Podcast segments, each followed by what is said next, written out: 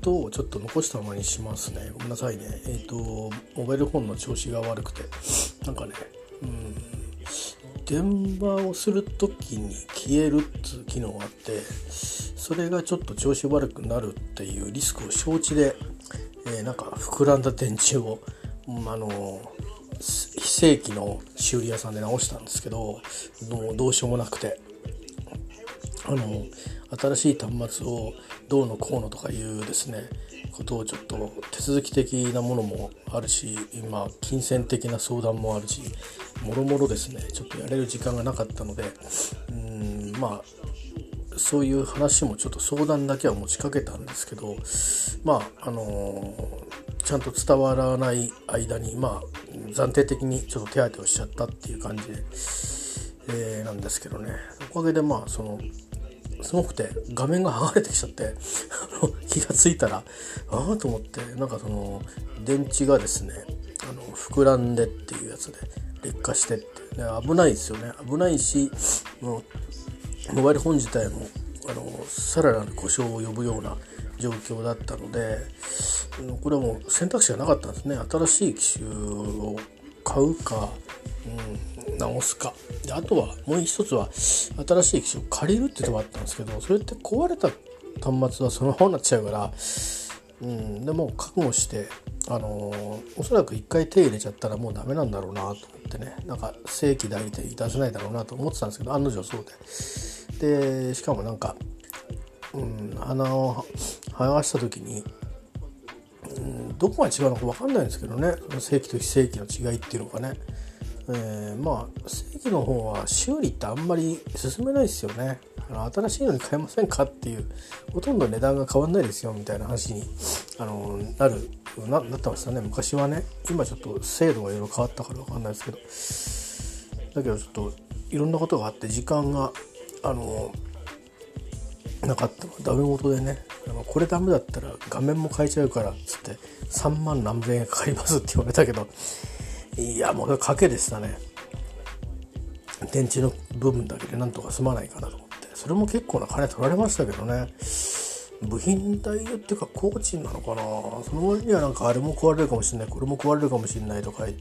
う感じで。でまあその壊れちゃった場合はもう液晶ごと交換するからなんて言って。だだけどそのそのなんていうかね電話する時の耳当てた時にこう画面が消えるみたいな。でかつ離れたらあのつくみたいな。その辺の機能がちょっとあのうまく動かない可能性があるみたいな。なんだか知んないけどあのとりあえず3万6,000円払っても結局電話をあのあんまりうまくかけられなくなるみたいなことを聞いて。でまさにですねなんかその症状がしばらく大丈夫だったんですけど大丈夫でしたって言ってたんですけど出始めて。でこれ保証みたいなのあんまりないないからどうしたものかと思っててもともとそういうのは OK ってことで今そのどうもここここが原因してるっていうあたりをね掃除してみてるんですよね。光を多分拾うと多分うん出てくるのかなと思ってるんです。ちょっと分かんないんですよね。アルコールで消毒とかしてるからそれもあって画面ちょっとなんかね油膜みたいのがあるのかもしれないけど油？ん？油っていうかそのアルコールとはあんまり関係ないけどうん。なんかね油分がちょっと分かんないんですよ実際のところは。何が何がいけないのか。ちゃんと治ったって言っててでその後電話もしててね23日は全然問題なかったんですけど45日したら「ん?」っていうのは先週半ばぐらいからかな。確か先々週のなんか週末にあれってことになったんで、えー、つまりその正月入る前ですよ。嫌、えー、じゃないですか。年末年始に。年末年始に、えー、ね電話が使えないかもとかメールが受け取れないかもとか言ったらね、自分がなんか、うん、病気になりましたっていう連絡もできなければでどういう感じですかとかっていう連絡もあのー、なんか連絡普通の人になっちゃうからまずいなと思ってまあ、てなことがあったんですけどね。まあそれはさておきそれもこれも、あの、まあ、COVID-19 がなくたってそれはそういう状況は僕らの場合許されないんですけど連絡が取れないっていうのはあのー、まあ、ちょっとね特殊な事情があってちょっと、うんあのー、今固定電話通じないところに、えー、いたりするので、えー、この携帯がね命綱で、うんまあ、身分証明書と同じぐらいに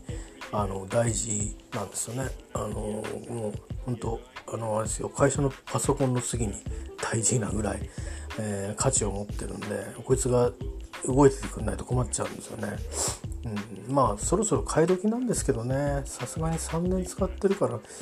中の状態良かったですよなんて変に褒められちゃったりしていい気になってたらなんかうん？ってことになってね。困ったんですけど。もおそらくもう防水性はだいぶもう一回あの開いちゃってたから、まあ、それで、あのー、どういうふうに止めたか分かりませんけどもうそれは保証されないと思うんで、えーね、本当はホコリとかなんとかも IPX なんちゃらとか言って、え、なってたんですけど。全部もうもうもう水ポチャしたらアウトっていう感じだと思うんですけどね、えー、本当にあのもともとそんなに海に沈めてどうとかそういうのはダメなんですけどちょっとこうね、あのー、雨の中で使ってもあのちょっとだったら、ね、大丈夫とか普通にパラパラって降ってる時にちょっとぐらい濡れても平気みたいな感じに、えー、作られていたんですけどね。うん、ちょっとなんかそういうのもまあさすがに何年もね経つと劣化してくるとは思うんですけどね。まあ開けちゃったんでね。なかなかあれなんですけど、まあ、そういうのもありのなんですが、えー、皆様ご存知の通りっていうか、まあ、で同じ情報をシェアしてると思いますけど、うん、地域によってだいぶねなんかわかんないですよ。あの現場にいる人たちはもうそれどこじゃないっていうのは続いてると思うんですけどうんまあその今健康で暮らしてる方にとってみると割とうちらは落ち着いてきたのかななんて思ってるようなあの都府県とかね都道都道都府道府県の方が、えー、もういらっしゃるんだろうなと思うんですけど。うんね1都3県っていういわゆる東京千葉神奈川埼玉、えー、ですね。あのなんとなくその東京を中心としてそれからそこビジネスもまあもちろんあの拠点もそれぞれあるしかつまああのお互いにとりわけまあ東京に通うような人たちもがあのねまあ、東京西の方にもベッドタウンはあるんですけど、えー、東京に通ってくるような人たちとかあるいはまあ仕事での往来が激しい人たちっていうのが多く住んでる、うん、まあそういうところですよね。で本当はまあもはやもう一体っていう感じでね、えーあの大東京都構想みたいなのがあってもおかしくないんですけどそうするとまあ一極集中が進んじゃうんでね、えー、しかも神奈川なんかもう本当にあのかなり個性豊かな県なので、えー、東から西に行くと本当に全然違う、ね、あの一つの国ぐらいあの全く違うあの景観を持ってるしね、まあ、千葉もそうですよね。あの北から南にとか東から西にと全くこう違う。ですね。南も北も側も全く違うことになってて。まあ埼玉もですね。秩父の方もあれば越谷の方もあればあね高崎の方もあれば大宮の方もあればみたいなあことになっていて、うん。えー、あれですかね。宝屋とかも埼玉だったっけ？えっとあれも東京か？新潟が埼玉だっけ？なんか練馬が限りなく埼玉に近かったりして。あと私も昔まあ練馬にもいたんですけど大泉和県にいたんですけど、まあ、あといた、うん、志村あ三丁目っていうのがあるんですけどそこからちょっと歩くというと、えー、戸田に行くんですよね。あれも埼玉なんですけど思いっきりなんかあの私淵で来てたような気が しますが、えーまあ、千葉はねあんまり淵の方で生きてないんですけどね、えー、思いっきり南の方だったんですけどまあとにかくそういうことで COVID-19 の感染者数がですねあのまあヨーロッパやアメリカと桁ではまあ1桁あ違うし、まあ、死者の数とかもそれなりにボリュームはまあ違うんですけど感染者数のねあの桁がまああのついに、えー、最初の緊急事態宣言の時は2桁が3桁になりましたぐらいな話だったのが3桁が4桁になりましたっていう時にあ1000人超えたって聞いて何人だろうと思ったらいきなり1300何十人っていうでえっ？と思ったり。だから大体それだってもねなんかあのこういう月曜日つまり土曜日とかのなんか検査とか、まあ、火曜日とかもね月火は割と少なめに出るっていう感じだったんですけどもうそういう傾向でもなくもう完全にこうなんていうかバーが上がってる感じなんですよね。であとは、まあ、いつ感染したかみたいなところまで情報がないのでちょっと傾向が確実になんかあのリニアにあのあんまりこう縦に見てると割と傾向わかるっていうかっていう話説もありあの、まあ、数字だけを見てるとですねなんかそうその発想というか見方がリニアにこう使えないような、あのー、ね、性比例するような感じではなくて比例するような感じじゃなくてなんかちょっと傾向が違ってきてるような気が、えー、するんですよね。なんかもしかしたら上の方でギザギザしてるのかもしれないですしねギュッと上がったけど、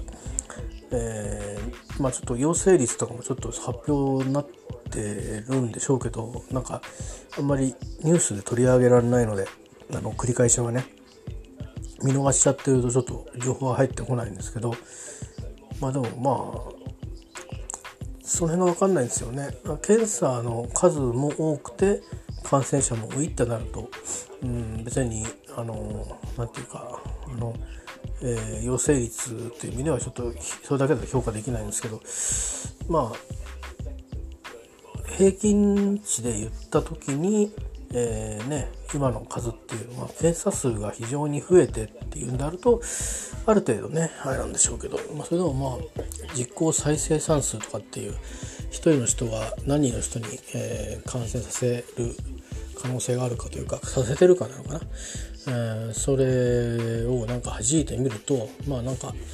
緊急事態宣言の時に近いらしいんですよね。あの4月の、えー、いうことで、えー、いよいよこの発出っていうんですねあれ緊急事態宣言って。だそうで。うんなんかいろんな案がマスコミが勝手にいろいろあの取材していろんな数字に取材したのか。本当はあんなこんな細かくなかったような気がして、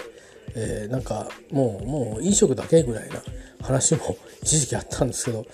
いろんな努力目標みたいのがいろいろ課せられてるし何せ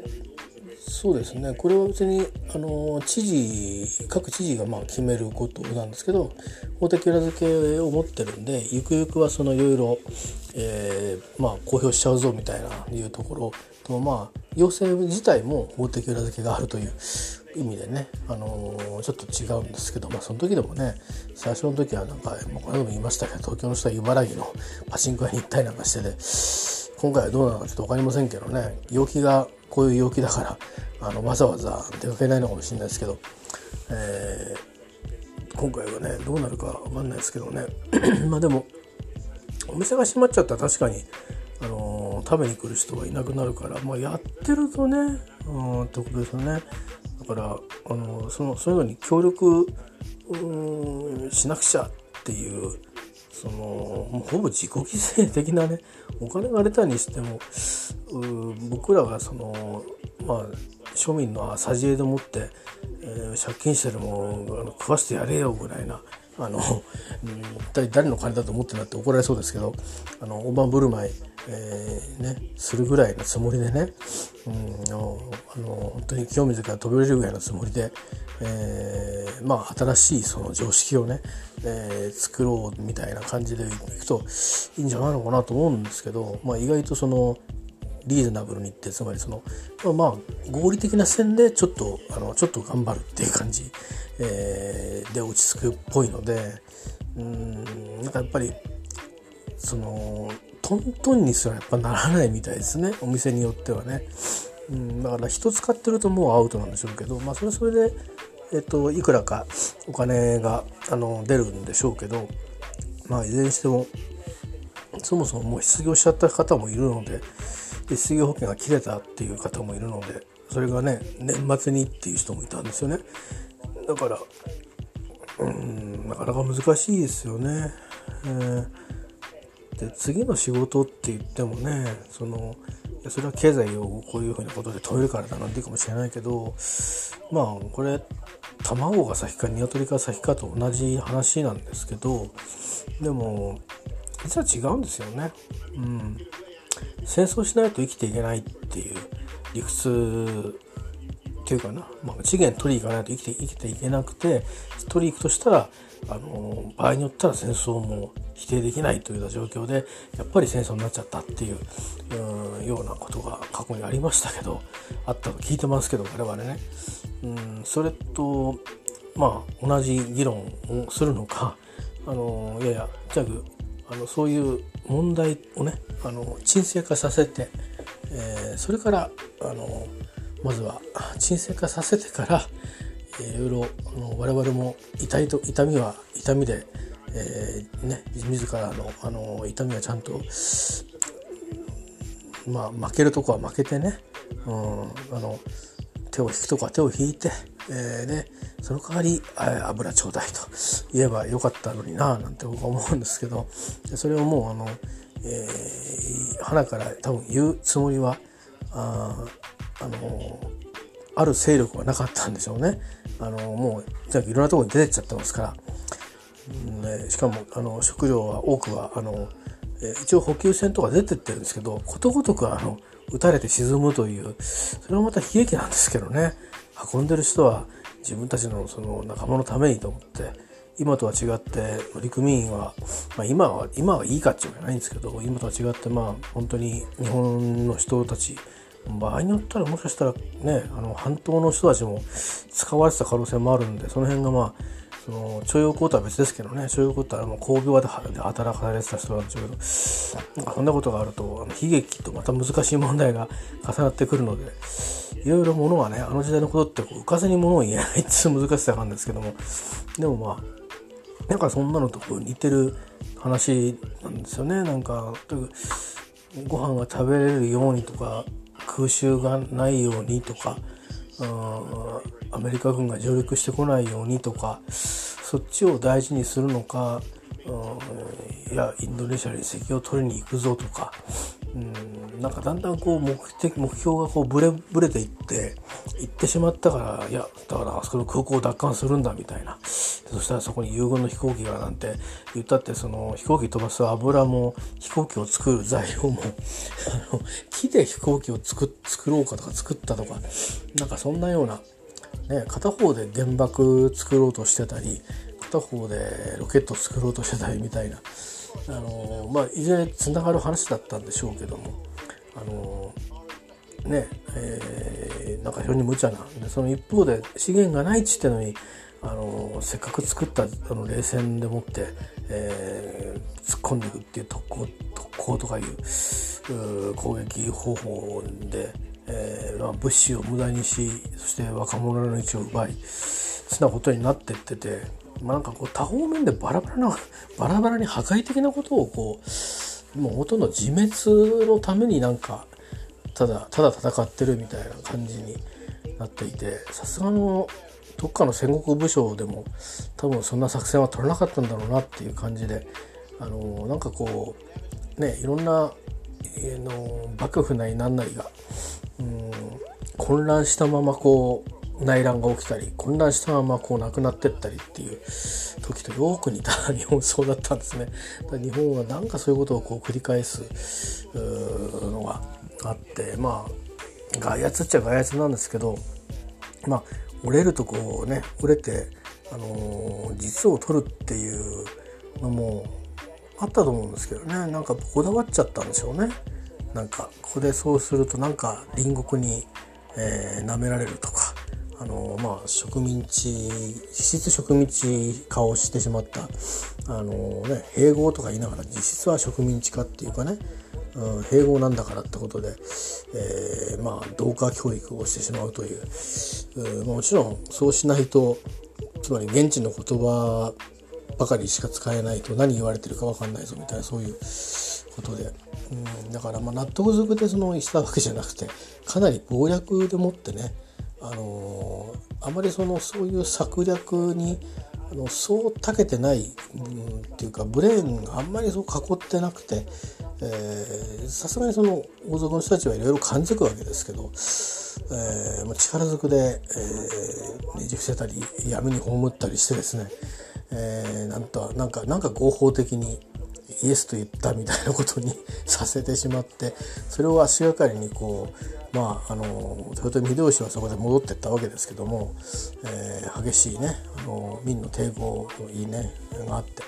それと全く同じ構図で、えー、まあ結果的には、まあ、中国まで大陸まで進出したものの、えーまあ、今度はソ連というところもあって、えー、まあまあ挟み撃ちというかまあ全くこう袋のねまさに袋詰めですよね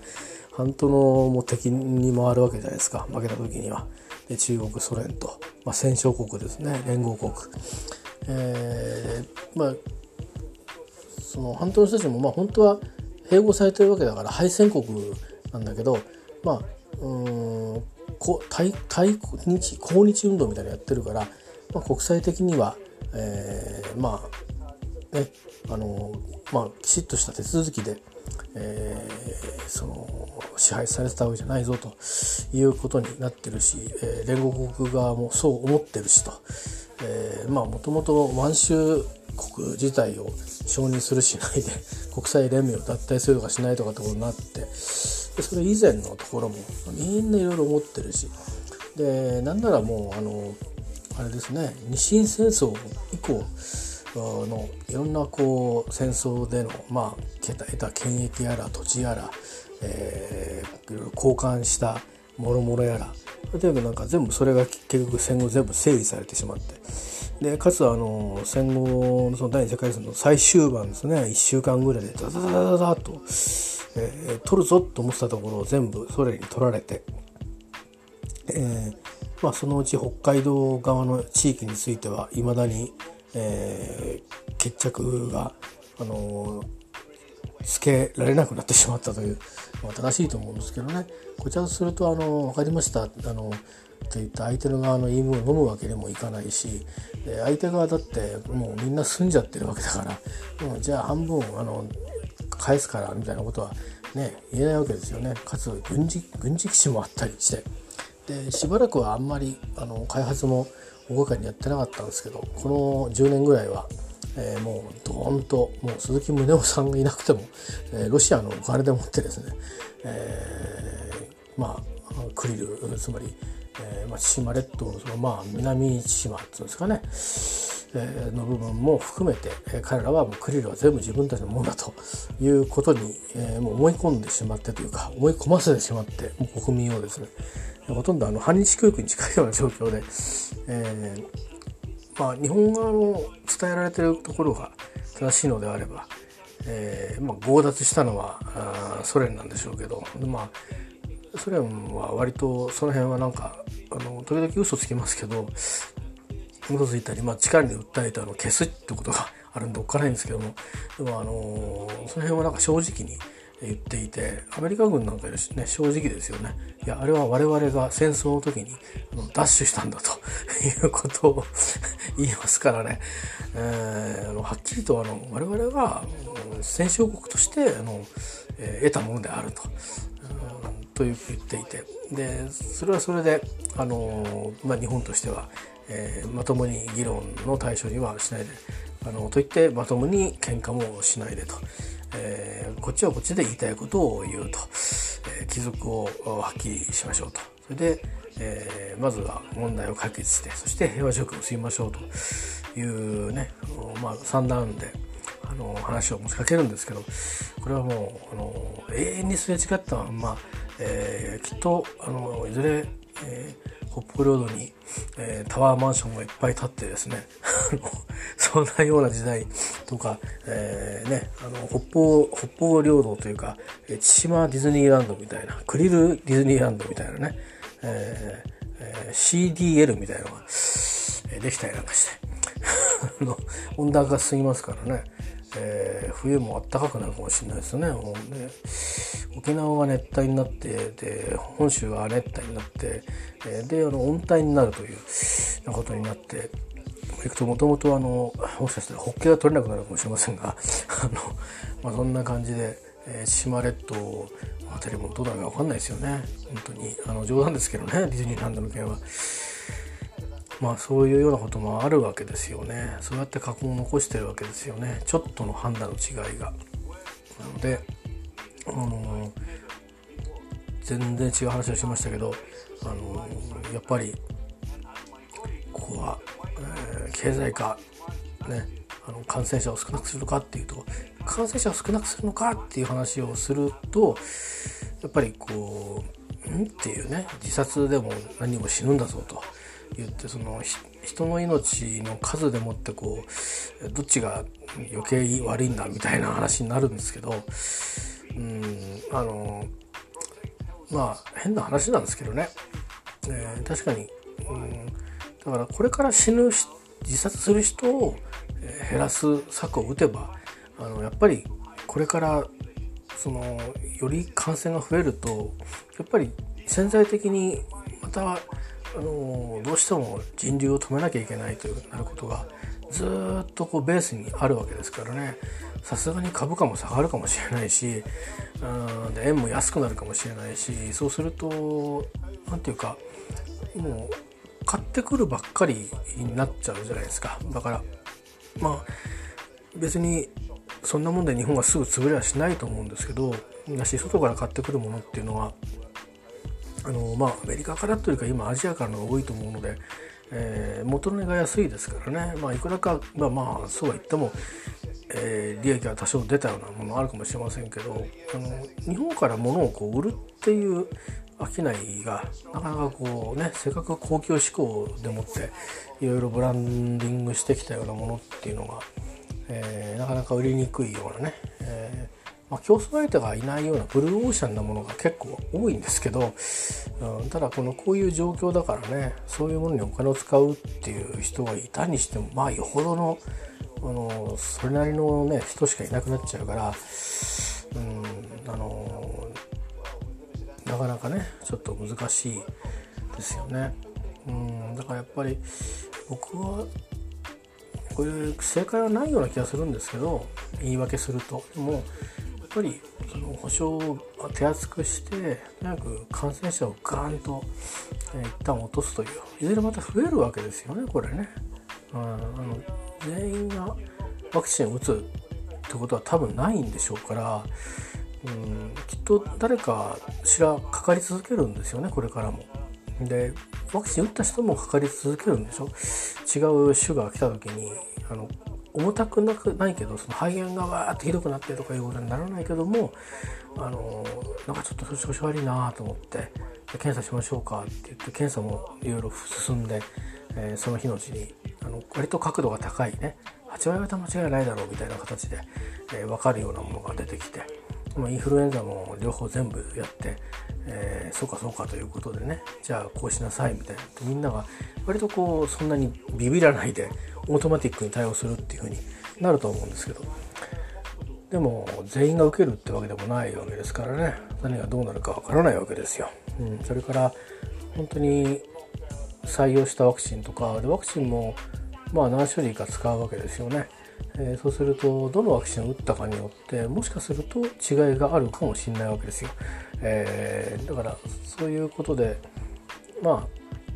今回なり来年なりっていうのは多分傾向が分かってるからある程度こういう傾向なんだとつかめるんですけどその先ですよねインフルエンザみたいに今年は今はこの株が流行ってるからとかっていう形では多分攻めてないと思うんですよ。変わっていくあのウイルスだっていうことを知ってるので多分本当のあの根本みたいなこれが根本なんだろうなっていうなんか共通最大最最小公倍数っていうのか最大公約数というのかどっちを取るのか分かんないですけど、まあ、最大公約数を、まあ、多分取るんだろうなと思うんですけど最大公約数まで分かってないんじゃないかなと思うんですよね。最小公倍数的な発想で、えー、大体これぐらいを潰しとけばあの例えばどっかこう移るようになっても、えー、威力は半分で止まるだろうとか、まあ、そんなような作りをねしてるんじゃないかなと思うんですよね。なんかこう、えー、香港 A 型とかソ連 B 型みたいなそれの何型とかね、えー、細かいその種別を全部明らかにしてそしてそれに向けたワクチンを培養して、えー、作ってである程度他のものにも効くよ同じ構造だから基本はみたいな感じでいけるかっていうとちょっとねあの編集のまああれはモデルだと思うんですけど実際には本当顕微鏡の中で見る前なんでかなりこうね形があのレセレセプターじゃなくてその突起の方の形が、えー、なんかこう整理された感じがあって、えー、そういう意味ではあの、それは多分、ね、映りやすいっていうし、うん、から映るあの年代も幅が広くなったっていうことだからなんだかあの獲得してしまったんじゃないですかね。あのこれが映りやすいという。というか移りやすいウイルスだけがこう結局変わっていく中で残ってでそれが人に移っていってっていう感じで、えー、まあ人間の体の中でそういうふうに形を変えて培養して、まあ、それ生き残るってことはあ日本人間にかかりやすいっていうことなんですよね。そういうウイルスの大雑把な変化をずっとしていく中でかなり荒い変化をするらしいんですけども。荒いっていうとなんか合理的な変化じゃなくてなんか当てずっぽうのなんかどうやってそうなるんだろうっていうそういうだからそうそう計算がね 緻密にできるようなもんじゃないらしいんですがでもまあそういうことになって、えー、今はねあのえっ、ー、とバリアントっつったかな。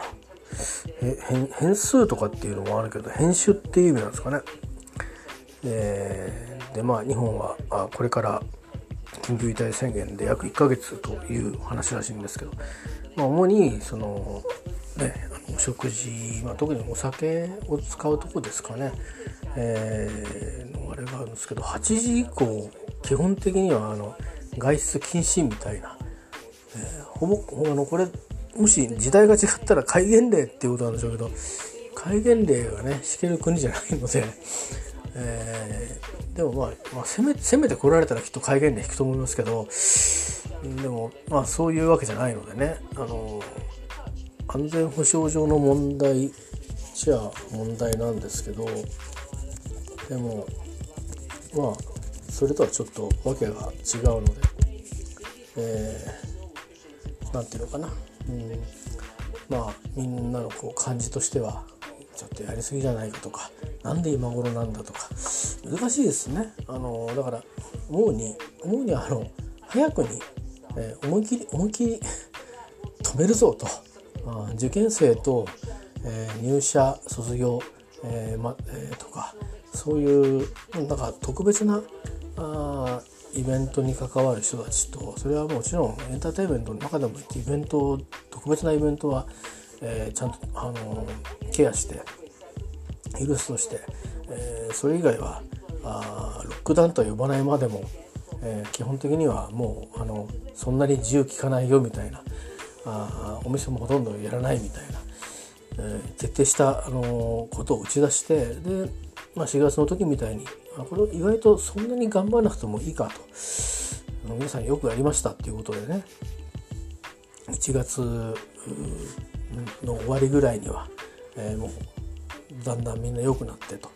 いうようなね部分的にどんどんあの解除していくと。様子見てダメだったらまた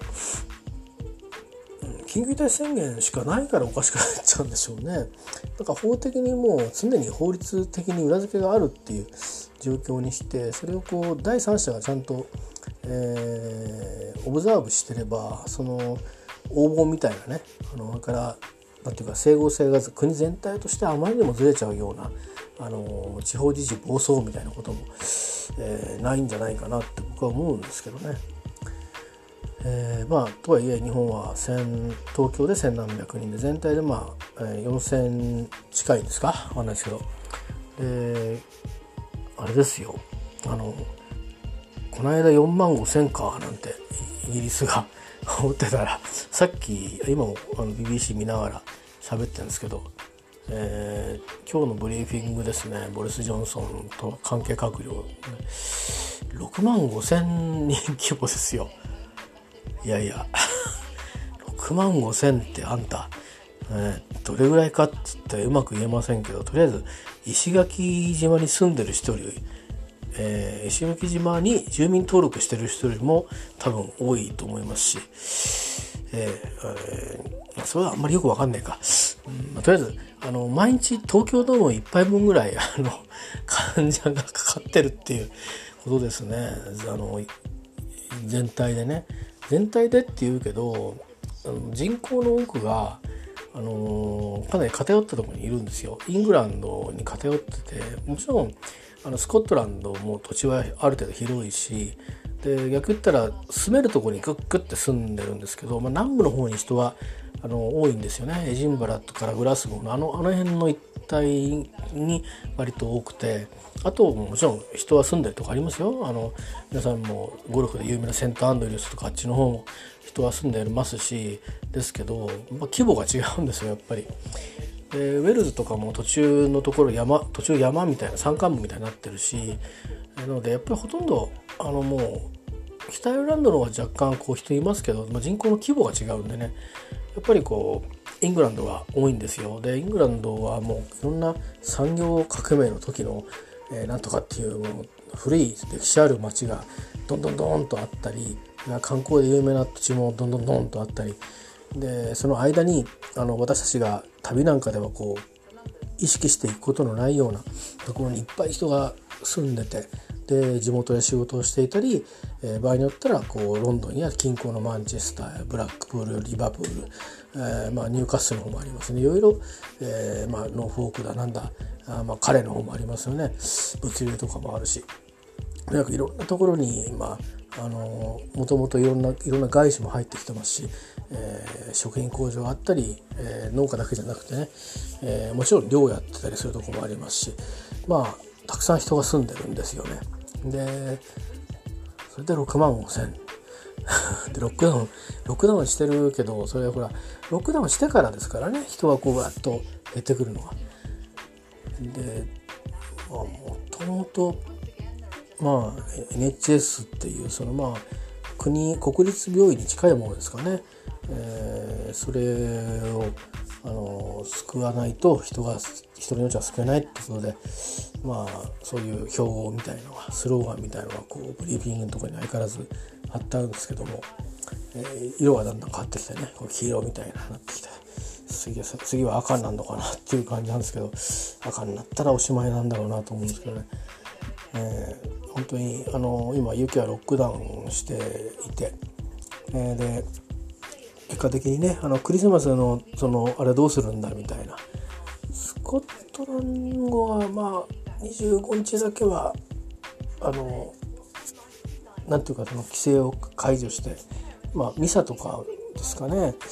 えーまあ、そういう意思なんか。あとはもう他の地域はみんなクリスマスでも何でもこう全部その手前までの買い物するようなところまでは OK だったんですけど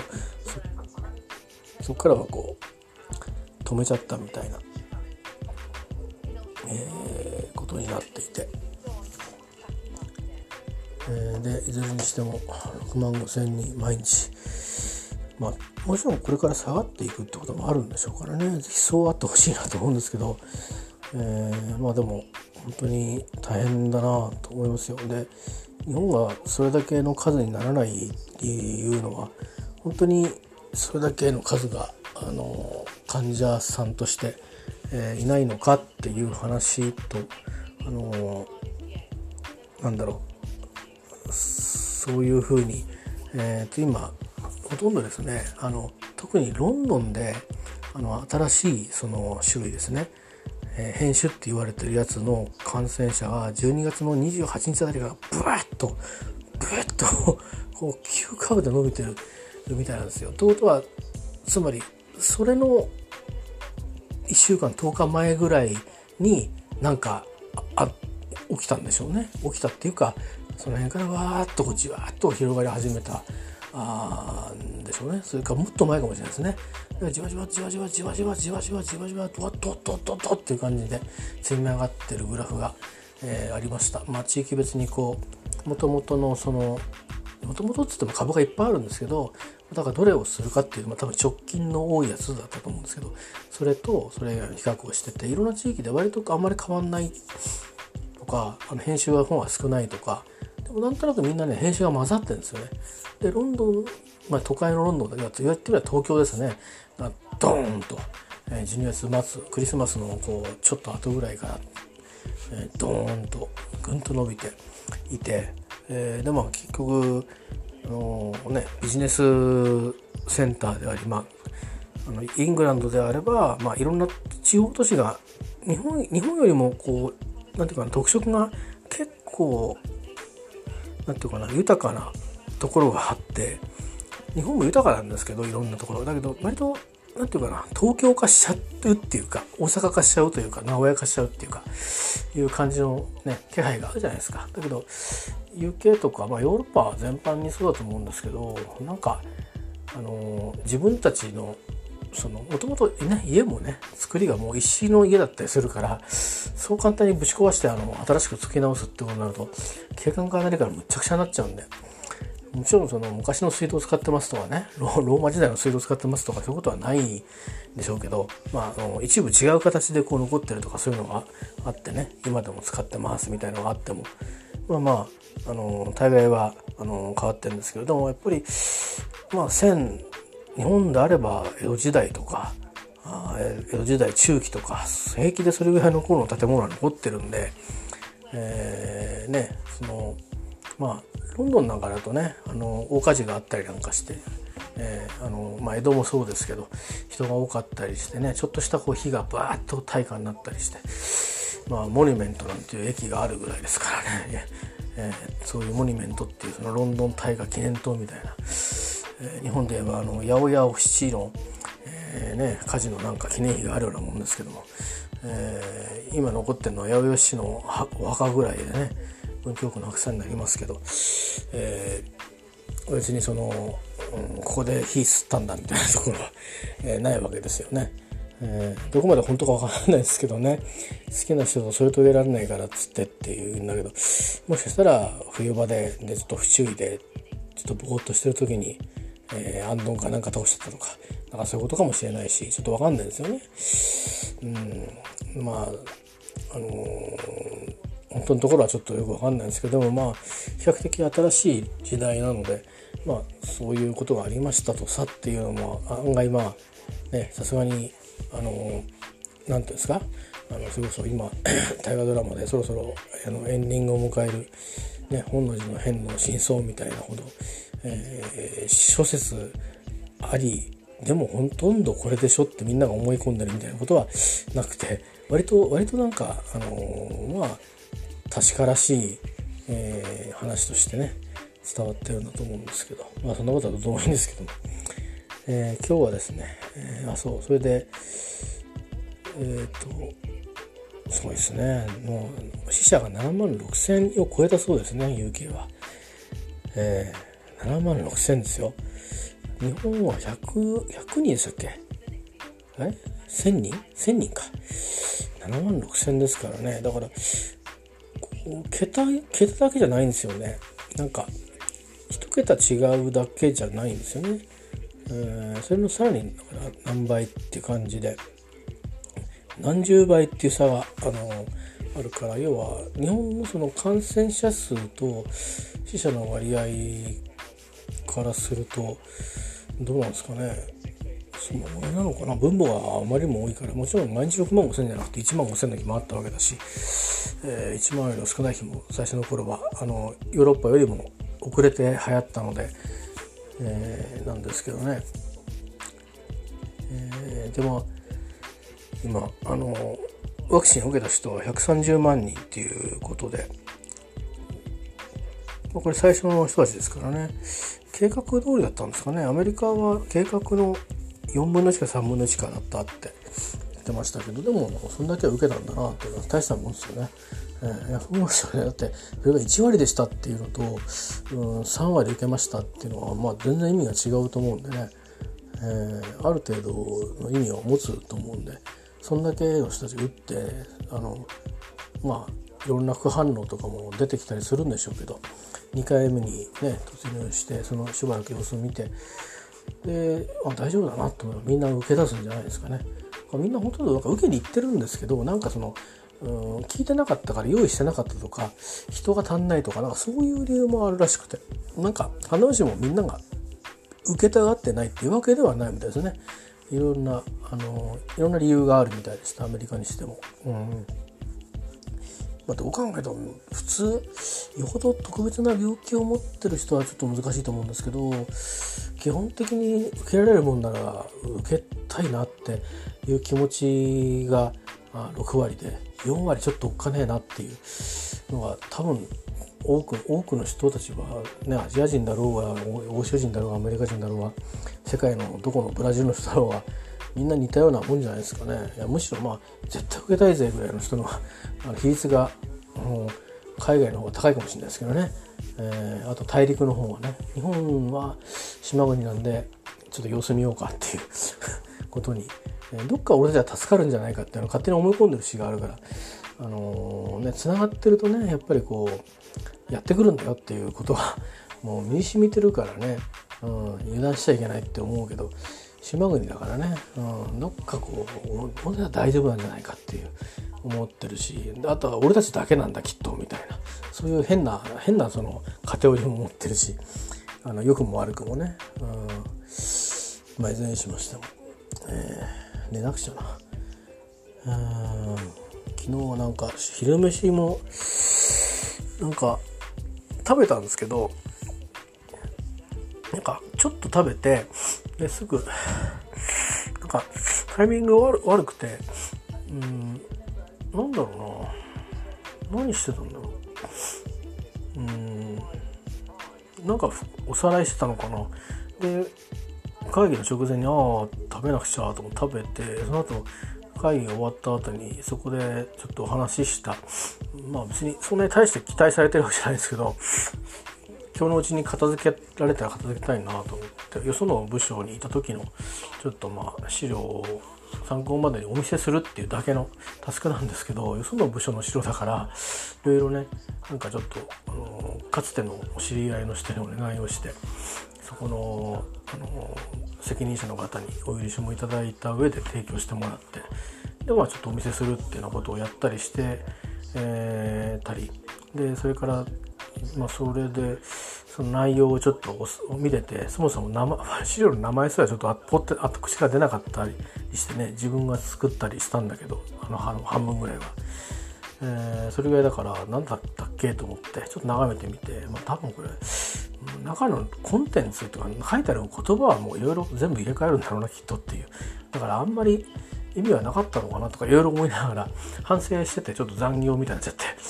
で食事を食べたのはかなり遅くてですね、えー、ついつい2時間ぐらい前ぐらいから食べ始めたみたいな。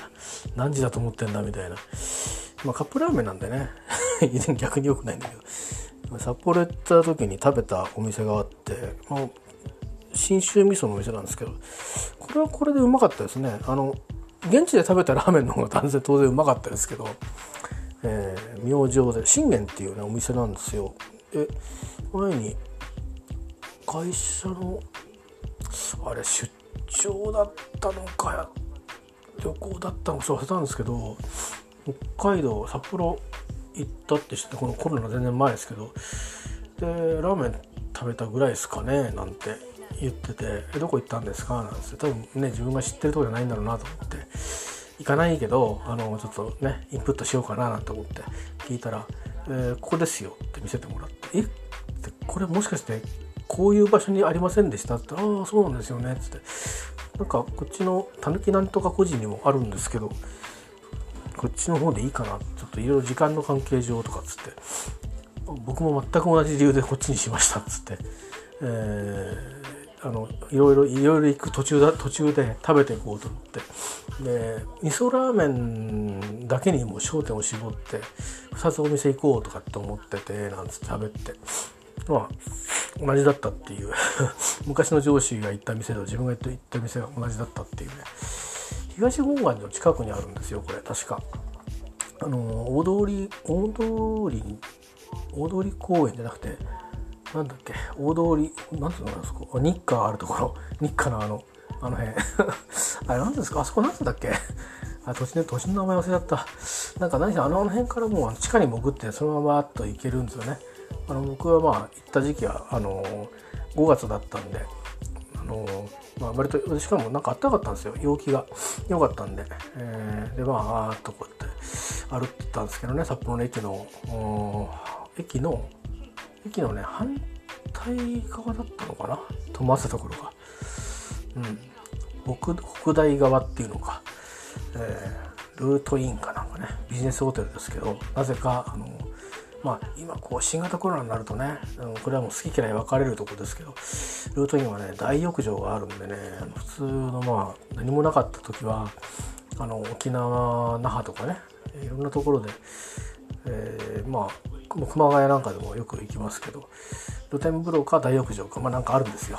沖縄の場合は暑いからか露天風呂なんですけど露天風呂なんだけど暑いっていうね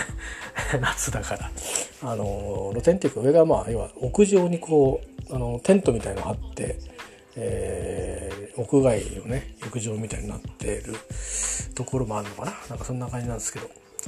えー、もう広風呂の広さは場所によりますかね。深谷のルートインはね確かルートインが駅前にあったんですけど。うんちょっと熊谷はねあの行くのにねタクシー使わなきゃいけないんでね。その時ちょっとお金もったいないなと思って比較したら鉄道であの深谷行って熊谷に戻ってきた方が安いんだっていうのが分かってじゃあいいや深谷でと思ったんですけど深谷は熊谷よりも狭いんですよね。それはまあ土地が広いところに大きく作ってであのいろいろスポーツしに来る人いっぱい止めるみたいな、うん、とか工事とかね。そういう人を止めるっていう目的でできてるんですよ。熊谷の方は多分見てると。いろんなスポーツの人が必ずいるからどの時期行っても。で深谷の方はまあなんだろう。なんか団体がなんかね研修とかで来たいみたいな感じの人たちとか予備校で来ましたみたいな。人たちがね。深谷といえば、まあ、あの渋沢栄一さんのゆかりの地ですけど。でまあそうだなぁなんて思いながらここなのかって。深谷ネギだけじゃないぞと思いながらね。すごい人ですよね。スーパーマンですけど。えー、ね。大河ドラマ間もなくやるんでしょうね。さてとしゃべりしゃべり食ってましたけど。そんなことで間もなく、えー、緊急事態宣言が出て私も移動するんですけどなんかどんな影響があるのか分かんないですよね。なんか、うん、今度行くところはなんかお店も近いところにはなくてそして遠からずなところにあるんでどうなんだろうなと思ってて駅からはそんな遠くないんですよ。あの真っ暗なんでなんか街灯も少ないし、うん、でなんかいろんな道路がただただ通ってるところででなんか家があって道路があってひたすらまあ車が時々通るみたいななんかそんな感じのところでどういうとこなのかよく分かんないんですけど、えー、なのでまあ自分の地元ともちょっと違うしうんどんな暮らしになるのか全く分かんなくてもう今不安でしかないんですけどいろんなものがあこれもやっぱ足りないなとかってやっぱり思って緊急事態宣言出る前はまあこれはいいかななんて思ってたんですけどうんなんかちょっと人々の行動も読めないから別に前みたいに慌ててなんかをこういっぱい買い込もうとかはないんですけど自分自身が倒れちゃったらどうしようとかってこと考えるとあのまあ食事はともかくね。水は出るんで水は飲めるからいいんですけどなんかこう身につけなきゃいけないものとか毎日変えなきゃいけないものとか、えー、そういうものとかねちゃんと選択しなきゃいけないなとか、うん、なんかそういう衛生を保つものとかはちゃんとしなきゃいけないなとかってふと気づいてしまってっていうか思ってしまってどうでもいいやと思えばそれでよかったんだけどなんか出る時に汚くなってちゃ嫌だなって思ってねあのなんかお金払って出てくからちゃんとその新型コロナの消毒もちゃんとして掃除してくれるっていうんで僕も掃除されたとこに行くはずなんだけどいやでも正直いない間誰が何してるか分かんないからやっぱり行ったらねそれなりに掃除したいんですよね。まあ、全部を消毒はできないしやってねなんか変色させちゃったり傷めちゃったりしてもいけないから、うん、使うものは一通りあの食器なんかはないから、まあ、ポットとか洗うとか電子レンジ拭くとか冷蔵庫も拭くとか、まあ、そういう床もあの濡れたクイックルワイパーで拭くっていうのとかそういうこともあるしやっぱそうすると消毒液手手はちゃんと消毒しなきゃとかちゃんと手は洗わなきゃとかタオルはやっぱりこんだけないととか、うん、とかあと聞いててあの、ね、せっかく